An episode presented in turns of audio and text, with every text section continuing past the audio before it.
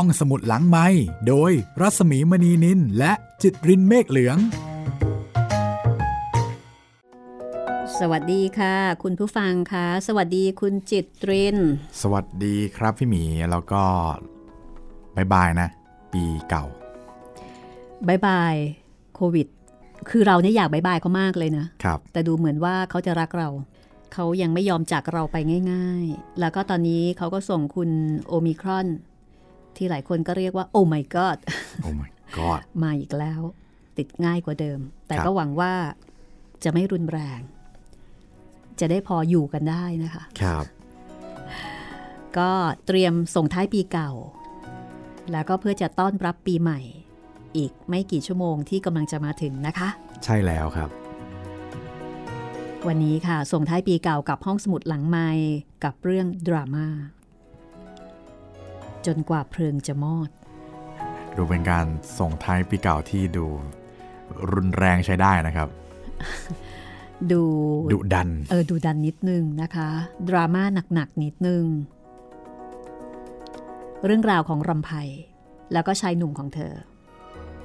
จากใครบ้างล่ะคะศักดิ์คุณบำรุง และหลวงนฤบาล ไม่รู้เป็นยังไงนะ พอได้ยินคำว่าหลวงนฤบาลเนี่ย เราจะนึกถึงอะไรที่ดูตื้อๆโหดๆแล้วก็ดุร้าย เพราะว่าเราเจอหลวงนรุบาลที่โหดมาก่อน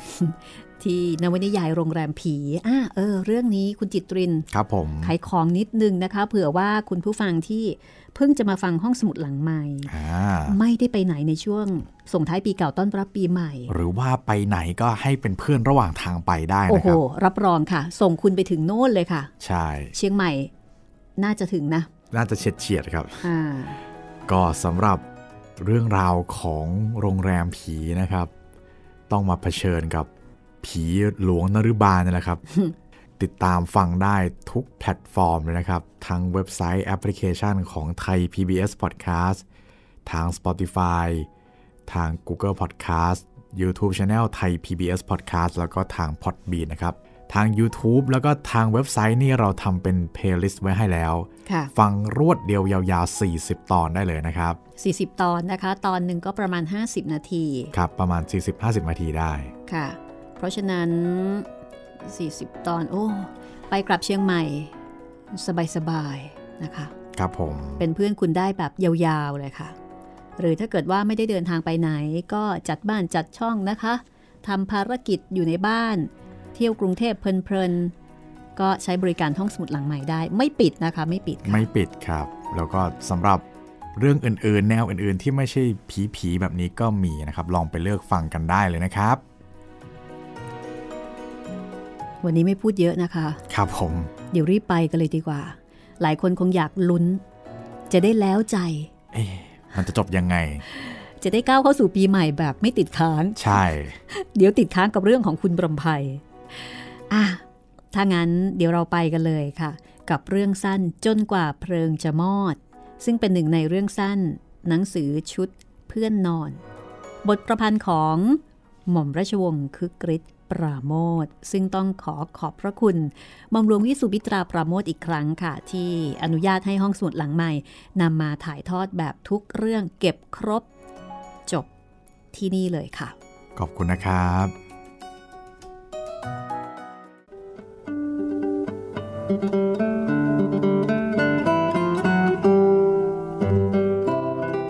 อีก 16 ปีต่อมาบ รำไพกำลังนั่งจัดของจะไปทำบุญอยู่ในห้อง เดี๋ยวนี้รำไพอายุ 53 เข้าไปแล้ว ใครเห็นก็ต้องรู้ว่าเป็นคนแก่ รำไพยังอยู่ที่บ้านเก่า แต่บ้านนั้นก็เก่าแก่ไปตามอายุ รำไพไม่ได้อยู่คนเดียวอีกต่อไป แต่ไปรับหลานสาวห่างๆจากต่างจังหวัดเอามาเลี้ยงไว้เป็นเพื่อนรำไพนั่งจัดของพรางใจก็คิดไปพราง รำไพอายุมากแล้ว กลายเป็นคนเข้าวัดเข้าวา ถึงวันพระก็ต้องหาของไปวัดไปฟังเจ้าคุณท่านเทศรำไพพยายามศึกษาเจ้าคุณ ไม่ใช่ศึกษาว่าท่านเทศว่าอะไร เพราะการฟังเทศน์นั้น เพียงนั่งฟังเฉยๆ ไม่ต้องเข้าใจว่าอะไร ก็ได้บุญพออยู่แล้ว พยายามศึกษาว่าท่านชอบของอะไรบ้าง จะได้หาไปถวายให้ถูกใจ รำไพพยายามจัดของถวายพระอย่างประนีตบรรจงเสมอ วันไหนถ้าเจ้าคุณไม่ขึ้นเทศ รำไพต้องเอาของไปถวายถึงกุฏิเพราะว่าพระองค์อื่นเทศเสียงไม่เพราะ ดังไม่เป็นกังวานเหมือนเจ้าคุณรำไพพอใจเพียงจะได้ยินเสียงท่านจากธรรมาทเห็นท่านเดินผ่านไป ได้ประเคนของด้วยมือเท่านั้นก็พอ นอกจากนั้น วันพระยังเป็นวันที่รำไพได้หายว้าเว เพราะได้พบเพื่อนฝูงอุบาสิกาด้วยกันเป็นจำนวนมาก ได้สนทนาไต่ถามทุกสุขกัน พอจะคุ้มไปได้อีกเจ็ดวัน ตามความเห็นของรำไพที่วัดนั้นมีอยู่เสียอย่างเดียว คือคุณประยูนเมียหลวงนรุบาล ก็เป็นอุบาสิกาที่วัดนั้นเหมือนกัน จนถึงวันนี้รำไพกับคุณประยูนก็ยังเป็นเพื่อนที่ดีกันอยู่เสมอ และรู้สึกว่า คุณประยูนชอบรำไพมากกว่าคนอื่นๆ คุณประยูนพยายามหลีกเลี่ยงคนอื่น เข้ามานั่งใกล้เธอในโบสถ์บ่อยๆ บางวันก็มีของเล็กๆ น้อยๆ มาฝากรำไพมิได้รังเกียจอะไรในตัวคุณประยูน แต่ความรู้สึกที่ว่ามีคุณประยูนนั่งอยู่ใกล้ ๆ หรืออยู่ใต้หลังคาโบสถ์เดียวกัน ทำให้เธอรู้สึกไม่สบายใจ เวลาเจ้าคุณให้ศีลห้า พอมาถึงข้อกาเมสุมิฉาจารความรู้สึกนี้ทำให้รำไพรู้สึกหวั่นไหวไปเอง บางครั้งถึงมือที่พนมรับศีลอยู่นั้นลดลงมาบ้างก็มี เดี๋ยวนี้รำไพไม่ค่อยสนใจกับคนอื่นหรือสิ่งอื่น เธอคิดถึงแต่เรื่องไปวัดไปวา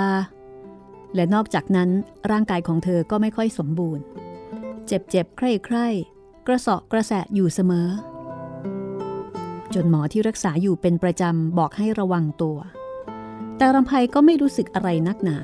เพราะชีวิตเธอหมดความหมายตายด้านอยู่เฉยๆหลายปีมาแล้ว ถ้าจะนับไปก็ตั้งแต่หลวงนรุบาลตายนั่นแหละ รำไพไม่รู้สึกกลัวตายกี่มากน้อย แต่วันหนึ่ง ไม่สบายมาก หมอมาตรวจ แล้วก็แลดูตาหลานสาวที่นั่งพยาบาลอยู่ข้างๆ แล้วก็บอกรำไพให้ทำใจไว้ให้ดีๆ อีกสักครู่เจ้าขุนที่วัดก็มาถึง ไม่ทราบว่าใครไปนิมนต์ท่านมารำไพเพเยอตาขึ้นดูพอรู้ว่าเป็นเจ้าคุณ ก็ยกมือขึ้นไหว้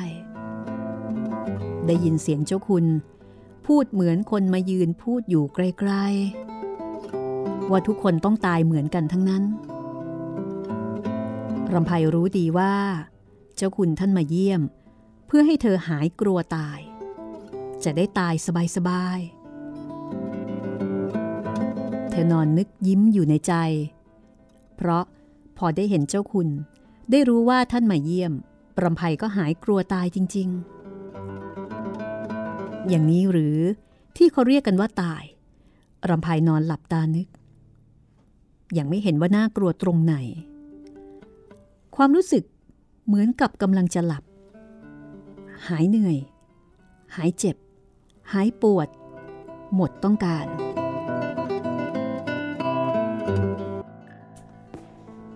ถ้าอย่างนี้เป็นความตาย ทำไมคนเราไม่ตายกันมากกว่านี้ เวลาง่วงทำไมเราอยากนอน นี่ก็อย่างเดียวกันรำไพนอนนึกไปเรื่อยๆ ร่างกายของเธอก็กระตุกน้อยๆ เป็นการต่อสู้ครั้งสุดท้าย ก่อนชีวิตจะออกจากร่าง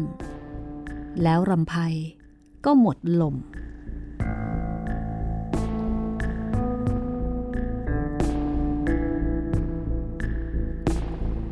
รำไพไปยืนอยู่ที่ริมหน้าต่าง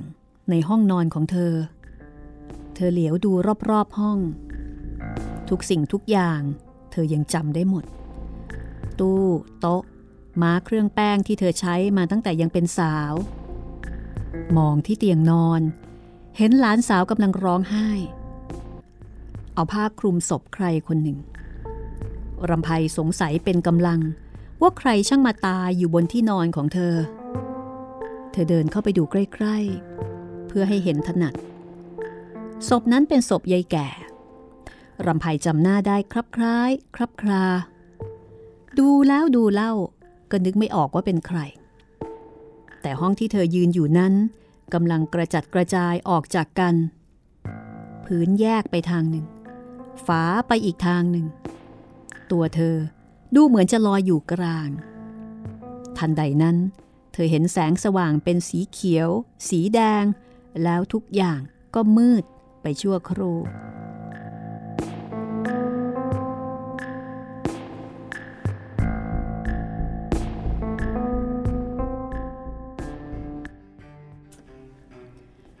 รำไพไปรู้สึกตัวอีกครั้งหนึ่งที่วัด เธอกำลังเดินเข้าโบสถ์ วันนี้พวกอุบาสกอุบาสิกามากันมาก เธอรู้สึกว่ามีใครเดินอยู่ข้างๆ เหลียวไปดูเป็นคุณประยูน เมียหลวงนฤบาลรำไพพูดกับเธอแต่เธอไม่ตอบรำไพชักสงสัยเต็มที เดินเข้าไปจนชิดแล้วพูดอีกครั้ง แต่คุณประยูนก็ยังไม่ได้ยินอยู่ดีรำไพเสียวปราบเข้าไปในหัวใจ หรือว่าคุณประยูนจะโกรธ ที่จะรู้เรื่องเข้าแล้วกระมัง ความลับที่เธอพยายามปิดบังมาเป็นสิบสิบปี จะมาแตกเสียคราวนี้ละหรือบรำไพรู้สึก ทั้งอาย ทั้งทุกข์ ถ้าแทรกแผ่นดินหนีไปได้ เธอจะแทรกไปเดี๋ยวนั้น เธอรีบก้มหน้าก้มตาเดินเข้าไปในโบสถ์วันนี้เธอมาสาย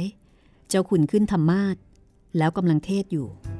เธอตั้งใจจะครานเข้าไปนั่งให้ติดธรรมาท เพราะวันนี้ใจคอไม่สู้ดี เธอก้มหน้าก้มตาครานเข้าไปจนถึงหน้าธรรมาทที่เจ้าคุณกำลังเทศ ลงกราบพระแล้วก็เงยหน้าขึ้นมา จะฟังเทศ ที่นึกไว้ว่ามาสาย ดูเหมือนจะไม่สายเสียแล้ว เจ้าคุณเพิ่งจะให้ศีลถึงข้อกาเมสุมิชฉาจารกรรมเวรอะไรก็ไม่รู้ เหลียวไปดูคุณประยูนเห็นครานเข้ามานั่งจ้องเธออยู่ข้างหลังรำไพรู้สึกว่าหลังเย็นวูบ เหลียวกลับมาทางเจ้าคุณรำไพนึกเอะใจ เพราะเจ้าคุณก็ยังให้ศีลข้อกาเมสุมิชฉาจารอยู่นั่นเอง ให้จบแล้วก็ว่าซ้ำอีก กาเมสุมิชฉาจารไม่มีที่สิ้นที่สุดรำไพอดใจฟังอยู่ไม่รู้ว่านานเท่าไหร่ เสียงเจ้าคุณยิ่งดังก้องขึ้นทุกที และเสียงนั้น ก็สะท้อนกลับมาจากฝาผนังโบสถ์และเสาโบสถ์ตลอดจนจากองค์พระประธาน ดูเหมือนทุกสิ่งทุกอย่างในโบสถ์จะร้องเป็นเสียงเดียวกัน กาเม กาเม กาเม กาเมสุมิชฉาจารเจ้าคุณเริ่มมองหน้ารำไพตาของท่านจ้องตรงมาที่ตัวเธอ ดูเหมือนว่า ตาทั้งคู่ของท่าน จะมองทะลุเข้าไปในหัวใจของเธอรำไพรู้สึกตัวว่า คราวนี้ความรักของเธอ บาปกรรมทั้งหมดที่ทำเอาไว้ จะถูกแฉออกมาจนหมดสิ้น ถึงใครไม่รู้ เจ้าคุณก็จะรู้ คุณประยูนอยู่ข้างหลังก็รู้แล้วรำไพยกมือขึ้นอุดหู หลับตาแน่น แต่ก็ไร้ประโยชน์ เพราะหูยังได้ยินเสียงก้องอยู่ มือเพียงสองมือไม่สามารถจะกันเสียงที่ดังยิ่งกว่าดังนั้นไว้ได้ และถึงแม้จะหลับตาแน่นสนิท ภาพเจ้าคุณที่นั่งจ้องเธออยู่บนธรรมาทก็ยังปรากฏชัดเจน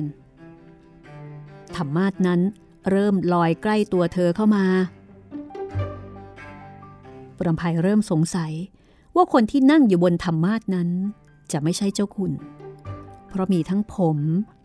มีทั้งคิ้ว หน้าคนคนนั้นลอยใกล้เข้ามาทุกที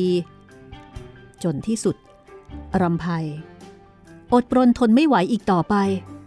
เธอลืมตาขึ้นดูหน้าคนที่นั่งอยู่บนธรรมาทนั้น ปรากฏว่า ไม่ใช่เจ้าคุณ แต่เป็นหน้าของหลวงนรุบาลรำไพรู้ตัวว่า ร้องเสียสุดเสียง แล้วก็วิ่งหนีออกจากโบสถ์เธอวิ่งไปอย่างไม่มีจุดหมาย ขอแต่ให้ไปได้ไกลแสนไกล ไปเสียให้พ้น เธอมารู้สึกตัวเอาอีกทีหนึ่ง ปรากฏว่า เธอกำลังเดินอยู่บนทุ่งหญ้า มีดอกไม้หลากสีขึ้นเต็มไปหมด เธอลดฝีเท้าลงเดินช้าๆ มองไปข้างหน้า เห็นหลังใครอยู่ไวๆบรำไพจำได้ว่าเป็นคุณแม่ของเธอเอง เธอดีใจวูบขึ้นมาทันที รีบตามเข้าไปวิ่งบ้างเดินบ้าง ปากก็ตะโกนร้องเรียก เธอต้องการพบคุณแม่เป็นที่สุด มีทุกข์ร้อนอย่างไรจะได้เล่าให้ท่านฟัง ให้ท่านเข้าใจ ให้ท่านปลอบเหมือนอย่างเมื่อครั้งยังเป็นเด็ก ความทุกข์ทั้งหลายทั้งปวง ก็จะหายไปเอง คนที่เดินอยู่ข้างหน้าทำทีเหมือนจะได้ยินเสียงรำไพร้องเรียก เพราะลดฝีเท้าลง พอรำไพเข้าไปถึงตัวคนนั้น คนนั้นก็หันหน้ามารำไพยกมือขึ้นปิดหน้า แล้วก็ล้มพับลงไปทั้งยืน เพราะคนที่กำลังเหลียวมาจ้องเธออย่างสนใจนั้น ไม่ใช่คุณแม่ แต่เป็นหลวงเนรบาล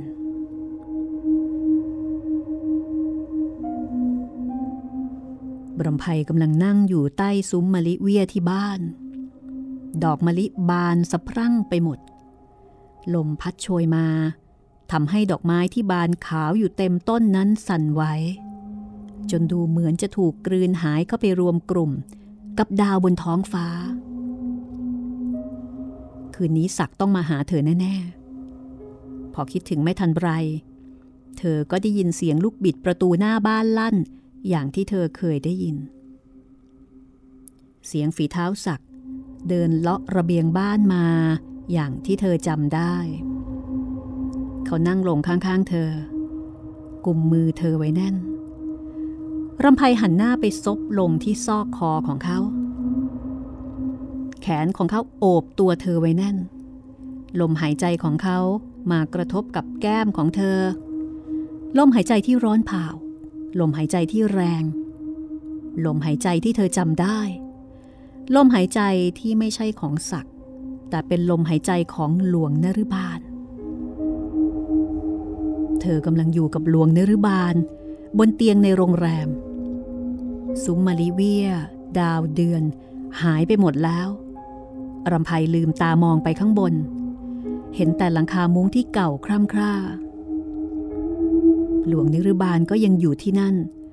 เขากำลังทำสิ่งที่เธอเบื่อ แสนเบื่อ อาย แสนอาย อยากเลิก อยากหนีไปเสียให้พ้นรำไพลุกขึ้นมานั่งร้องไห้อยู่ข้างเตียง เธอร้องไห้ เหมือนกับหัวใจทั้งหมดจะละลายออกมาเป็นน้ำตา เสียงหลวงนรบาล พูดออกมาจากในเตียง อย่าร้องไห้ไปเลย แม่รำไพทำอย่างไร เธอก็หนีฉันไปไม่พ้น คุณหลวงจะจองเวรจองกรรมกับฉันไปถึงไหน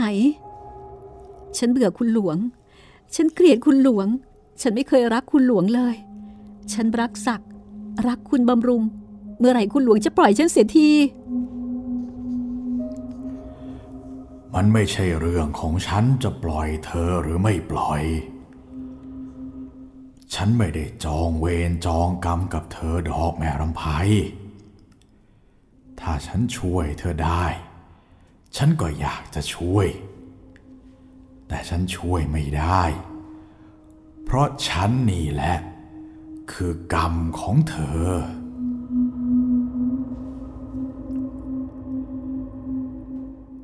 เธอบอกว่า เธอรักศักรักคุณบำรุง เธอลองคิดดูให้ดีๆ เธอรักเขาจริงหรือเปล่า หรือว่าเธอรักกับความรัก ความรักของเธอเป็นตันหาราคะ แม้แต่เธอเข้าวัด เธอก็ไปเพราะสิ่งเหล่านั้น เธอรัก ราะเธออยากได้ ไม่ใช่เพราะอยากให้ เธอทำกับความรัก จนกลายเป็นอย่างนี้ เธอก็จะต้องรับผลของการกระทำของเธอไป ไม่มีที่สิ้นสุดรำไพได้ฟังก็ยิ่งร้องไห้หนักขึ้นไปอีก ถ้าอย่างนั้น ฉันก็อยากตายเสียเร็วๆ จะได้พ้นทุกพ้นร้อนไปเสียที คุณหลวงอย่าไปนึกว่า ฉันจะหนีคุณหลวงไม่พ้นนะ ฉันแก่แล้ว อีกสองสามปีก็จะตาย เมื่อนั้นแหละ ฉันก็จะหมดเวร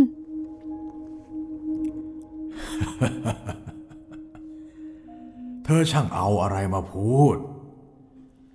เธอเอาเวลาสองสามปี มาเทียบกับเวลาร้อยกับแสนกัน อนันตชาติ เวลาที่ไม่มีสิ้นมีสุด เธอจะหนีฉันไปด้วยความตายอย่างไรได้ ในเมื่อเธอตายแล้ว เธอตายแล้วนะรำไพเวลานี้ เธอกำลังอยู่ในที่ที่เขาเรียกกันว่านรก โรงแรมนี้แหละ ฉันนี่แหละ เป็นนรกของเธอ ถ้าการลงกระทะทองแดงอย่างที่เขาพูดพูดกัน ก็ดูเหมือนจะสบายกว่า จริงไหมรำไพเธอหนีไม่พ้นดอก เธอจะต้องถูกทรมานด้วยสิ่งเหล่านี้ตลอดไม่มีที่สิ้นสุด ไฟนรก ไม่มีวันดับ จนกว่าตัณหาราคะ จนกว่าเพลิงที่สุมอยู่ในหัวอกของเธอเองจะมอด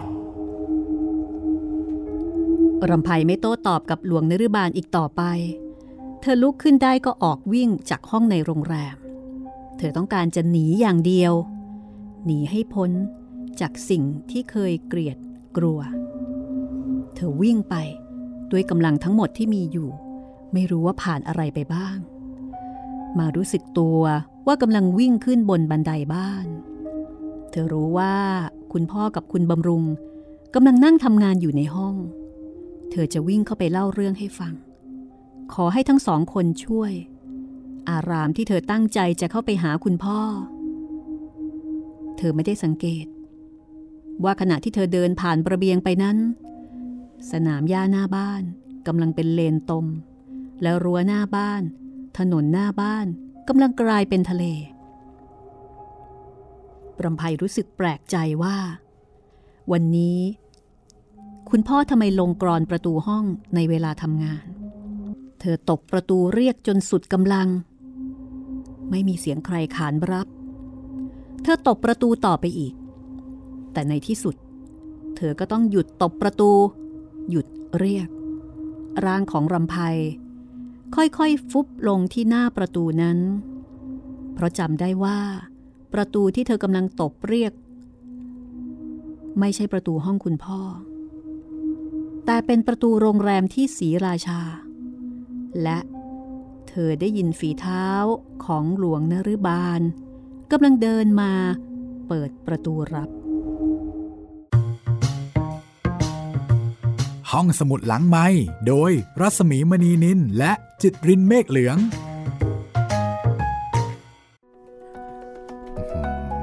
คาดไม่ถึงอย่างที่พี่หมีเคยบอกเลยครับ คือเวลาที่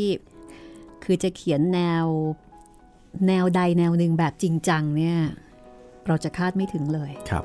และจะไม่มีวี่แววของความเป็นเอ่อเอ่อความมีอารมณ์ขัน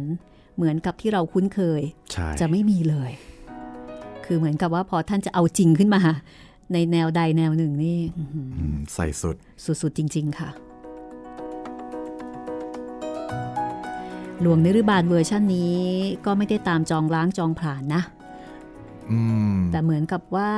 อยู่เป็นเวรเป็นกรรม มาเตือนสติไหมมาทำให้รำไพได้มองเห็นตัวเองครับ แล้วก็เป็นเจ้ากรรมในายเวร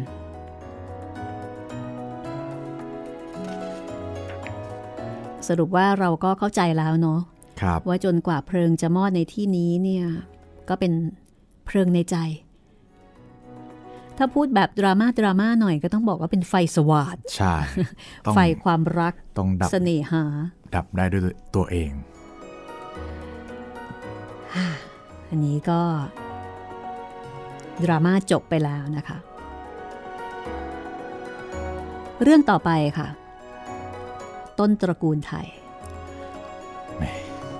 ถ้ามาทรงทรงๆนี้นี่เตรียมเตรียมท้องคัดท้องแข็งกันได้เลย มีเรื่องของควานช้าง แล้วก็เรื่องของช้างนะคะ ต้นตระกูลไทยเป็นเรื่องสั้นๆค่ะ แล้วก็หลังจากนั้นอีก โอ้โห อันนี้ชื่อเรื่องแบบหวาดเสียวเลยค่ะ คุณจิตรินยังไงครับพี่ บ้านแขนขาด เออหวาดเสียวจริงเนาะๆครับแต่เป็นการหวาดเสียวในสไตล์ของคุณชายคือกริชค่ะ ครับ มีมีแซะค่ะ มีแซะอืมไม่ได้หวาดเสียวจริง ๆ ตามสไตล์เนาะครับ ไม่ได้หวาดเสียวจริง ๆ นะคะ อะ ก็เดี๋ยวเราไปฟังต้นตระกูลไทยกันก่อนเลยดีไหมคะ ครับอะเดี๋ยวถ้ามีเวลาเหลือเนี่ย เดี๋ยวอาจจะมาเติมในเรื่องของอา ข้อความที่คุณผู้ฟังส่งมานะคะ ครับผม ถ้างั้นไปฟังกันเลยนะคะว่าต้นตระกูลไทย จะเป็นเรื่องแบบไหนอย่างไร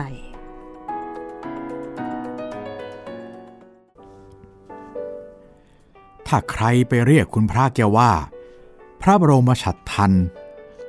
แกก็คงไม่รู้ว่าคนคนนั้นเรียกแก แต่ถ้าใคร ไปเรียกแกว่าคุณพระเฉย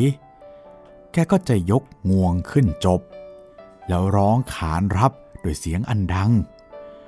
เพราะควานเรียกแกว่าคุณพระมาตั้งแต่แกยังหนุ่มชะกัน จนบัดนี้ อายุได้ห้าสิบเศษ แกก็จดจำเอาไว้ว่า ตัวแกนั้นชื่อว่าคุณพระ และหากใครเรียกคุณพระ แกก็ขานรับทุกทีไป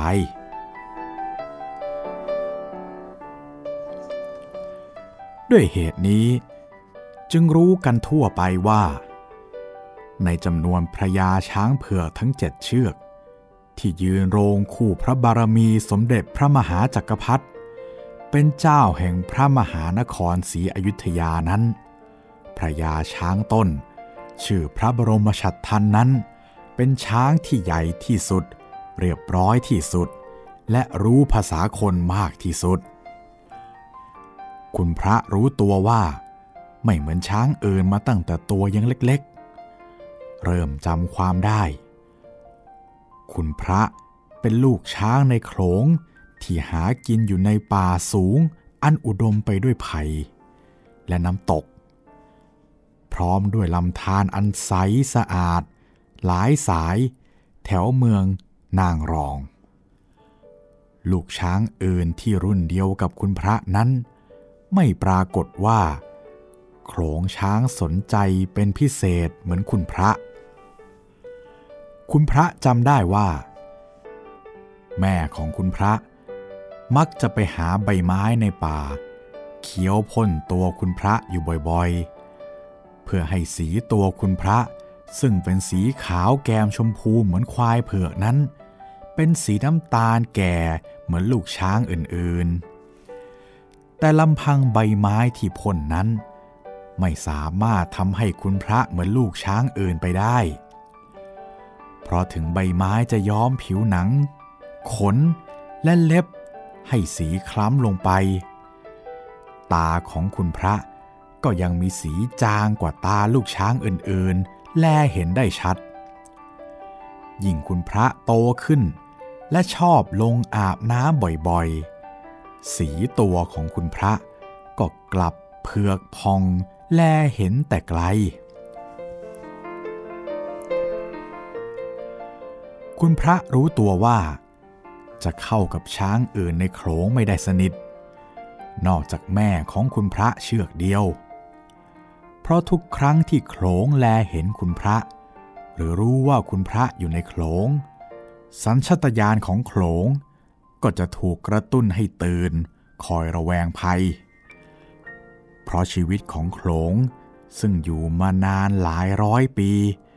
ได้สอนให้รู้จักความจริงว่า ช้างเผือกในโขลงนั้น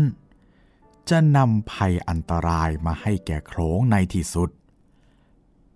ภัยอันตรายนั้นก็คือมนุษย์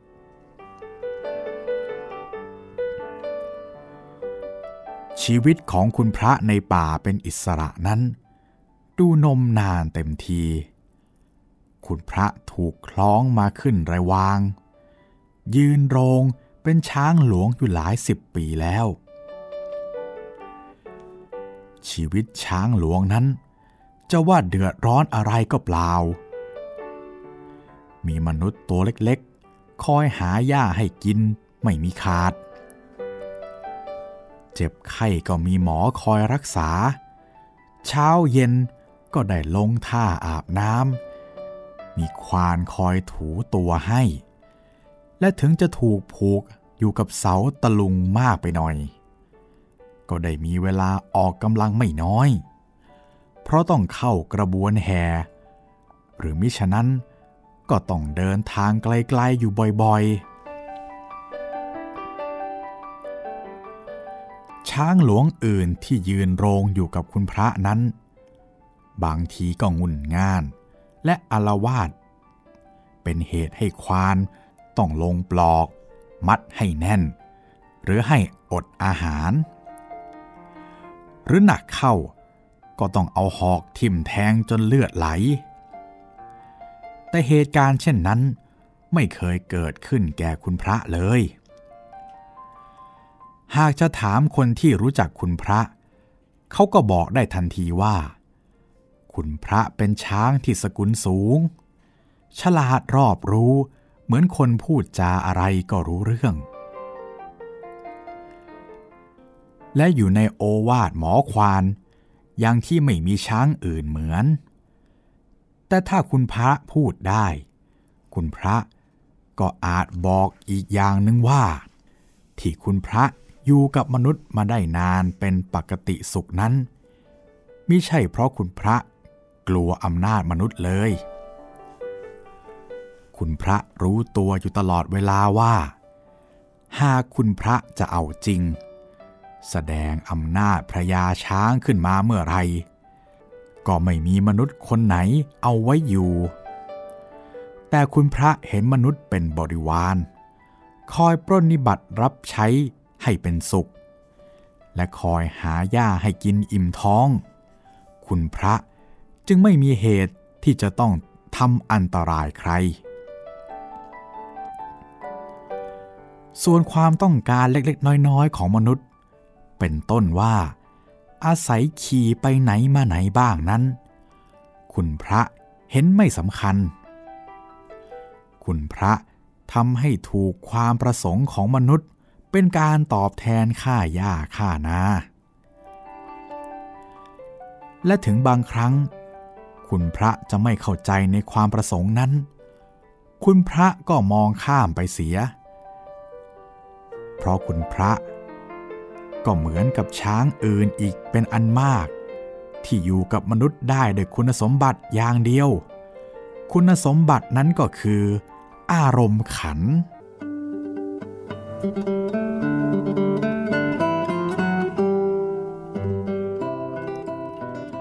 คุณพระรู้ว่า บ้านเมืองไม่เป็นปกติ ก็เพราะช้างหลวงต้องออกจากโรงไปมาก ผูกเครื่องสำหรับศึกครบครัน แต่คุณพระเป็นถึงพระยาช้างต้น จึงไม่มีใครกล้าเอาไปใช้ ยังคงยืนโรงต่อไป แต่ถึงอย่างนั้น คุณพระก็รู้สึกว่าหญ้าที่เคยกินวันหนึ่งวันหนึ่งนั้น น้อยลงกว่าแต่ก่อนเราะกรุงศรีอยุธยา ถูกข้าศึกล้อมไว้ พวกตะพุ่นหญ้าช้าง จะหาหญ้าได้แต่ภายในกำแพงเมือง จะออกทุ่งอย่างในยามปกติไม่ได้ และเย็นวันหนึ่ง ควานประจำตัวของคุณพระ ก็มานั่งหันกัญชาสูบอยู่ใกล้ๆ มีเพื่อนกัญชามานั่งคุยกันว่า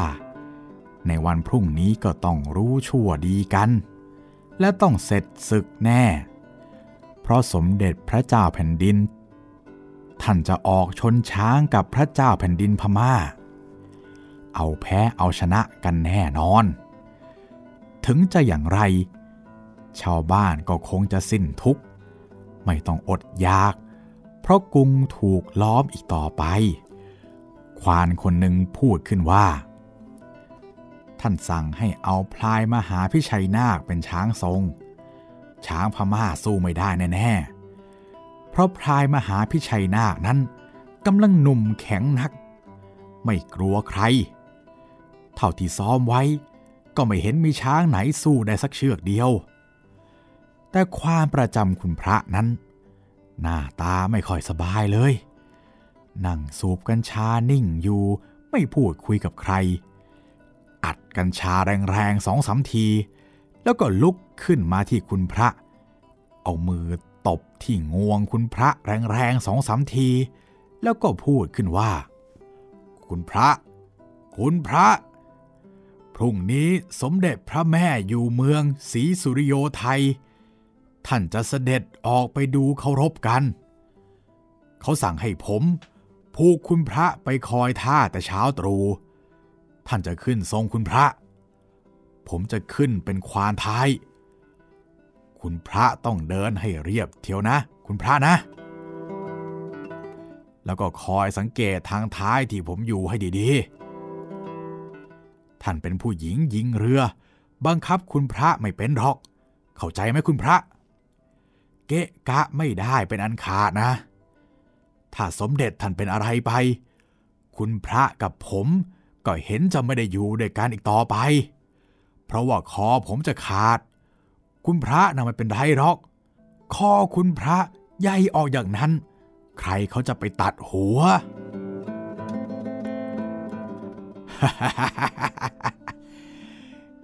อย่ากังวลไปเลยว่า คุณพระแกเรียบร้อยจะตายไป ใครๆก็รู้ อย่างคุณพระเด็กๆก็ขี่ได้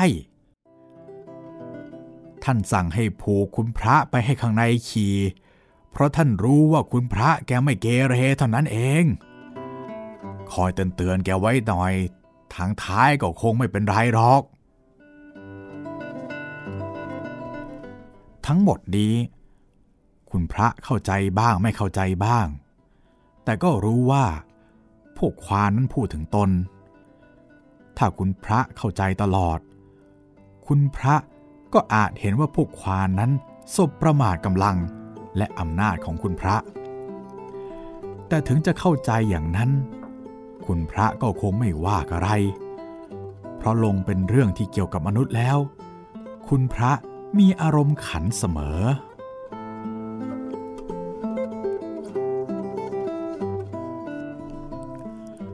รุ่งขึ้น ควานก็ผูกเครื่องละคอให้คุณพระ และพาคุณพระไปเทียบเกยหน้าพระราชวัง อันเป็นที่ที่คุณพระรู้จักดี เพราะเคยไปมาเสมอหลายสิบปีมาแล้ว คุณพระรออยู่ไม่นาน ก็ได้ยินเสียงประโคม ซึ่งคุณพระได้ยินมาแล้วจนเจนหู และขาเล็กๆสองข้าง ก็มาคร่อมอยู่บนคอคุณพระคุณพระรู้ได้ในทันที ว่าขาสองข้างนั้น ไม่มีความรู้ความชำนาญที่จะบังคับคุณพระหรือช้างอื่นใดได้เลย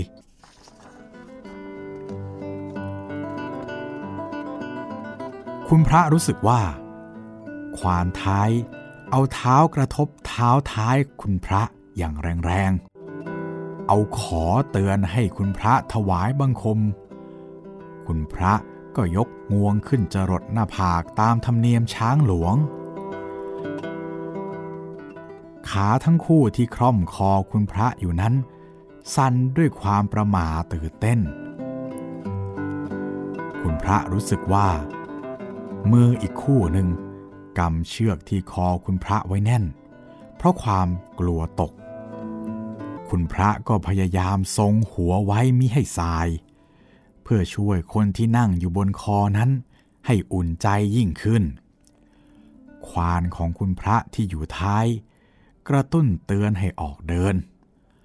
คุณพระก็ค่อยสบายใจ ที่อย่างน้อยก็มีควานท้ายคอยบอกความประสงค์ให้รู้ คุณพระออกจากหน้าเกย ขาทั้งสองที่คล่อมคออยู่ ก็รู้สึกว่าตื่นเต้นยิ่งขึ้น ประหม่ายิ่งขึ้น มือทั้งสองที่กำเชือกคอไว้นั้น ก็ดึงเชือกจนแน่นตึง คุณพระค่อยๆเดินอย่างระมัดระวัง อาศัยสัญญาณจากควานท้าย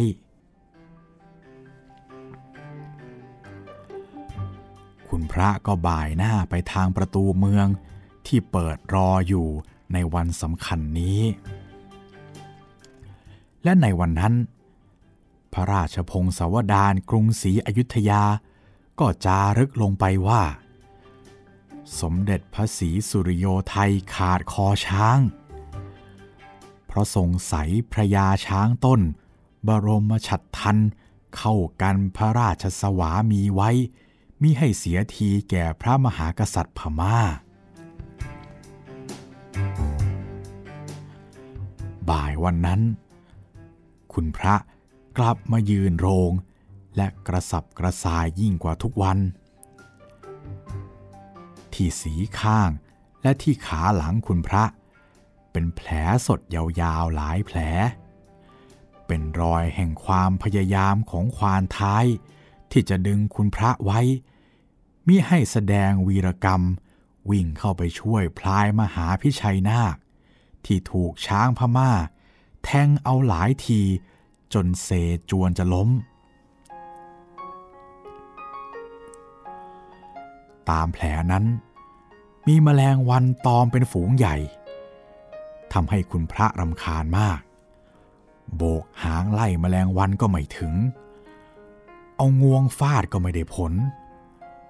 ควานที่หายไป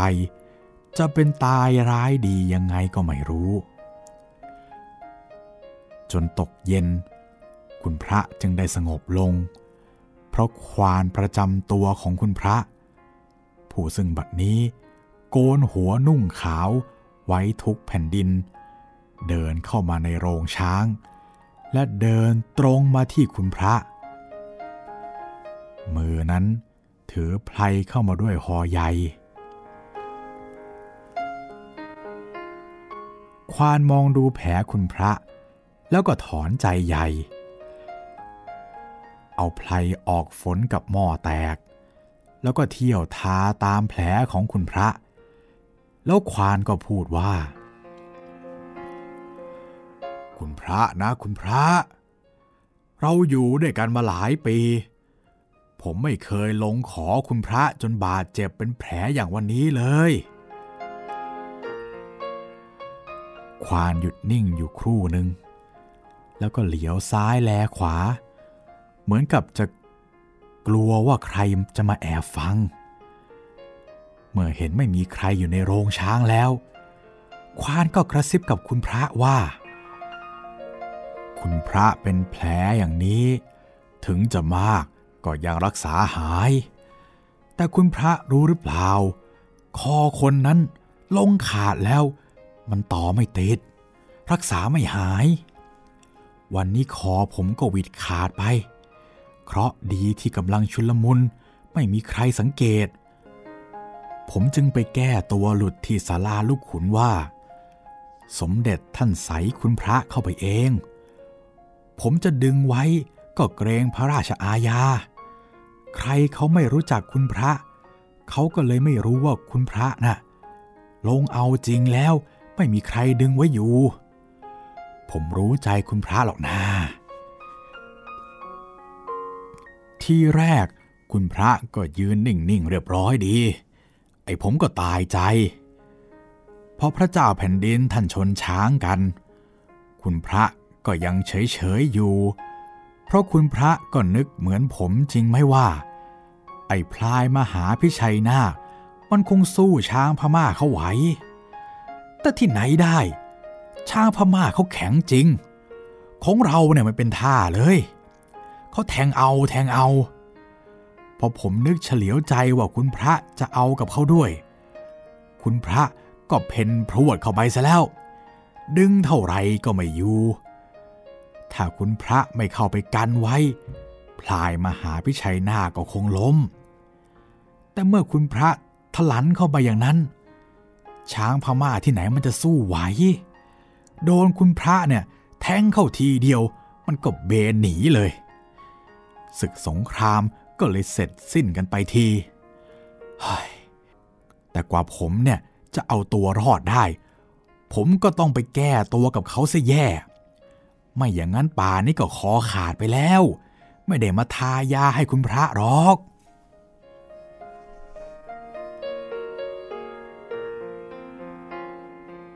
ควานหยุดนิ่งอยู่อีกครู่หนึ่ง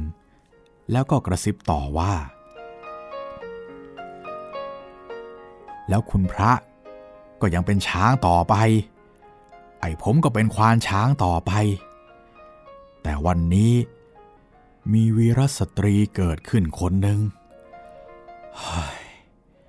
ผู้หญิงจะถือเอาเรื่องวันนี้ เบ่งกันไปอีกกี่ร้อยปีก็ไม่รู้สิ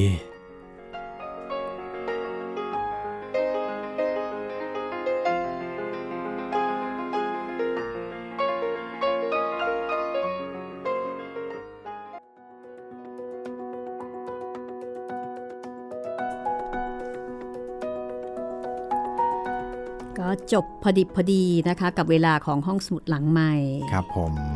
กับเรื่องต้นตระกูลไทย เรื่องนี้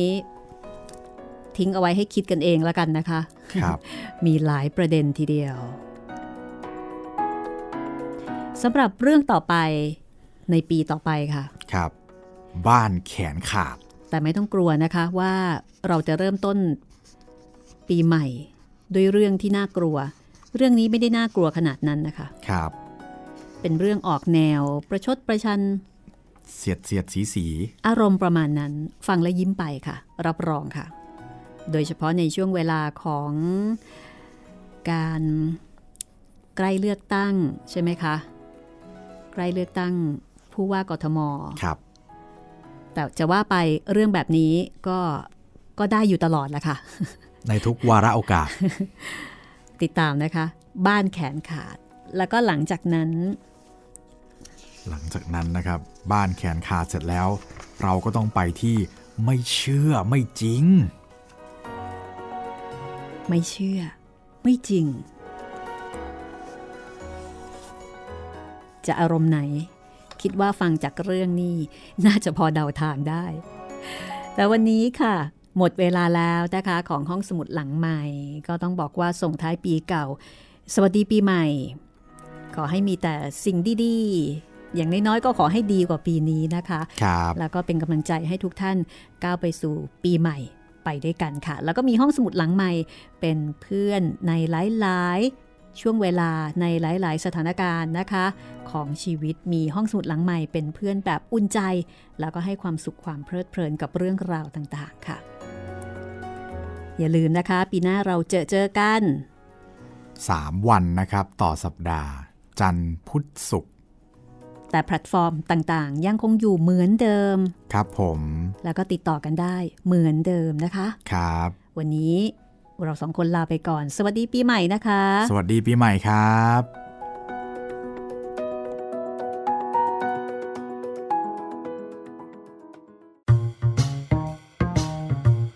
ห้องสมุดหลังไม้โดยรัสมีมณีนินและจิตรินเมฆเหลือง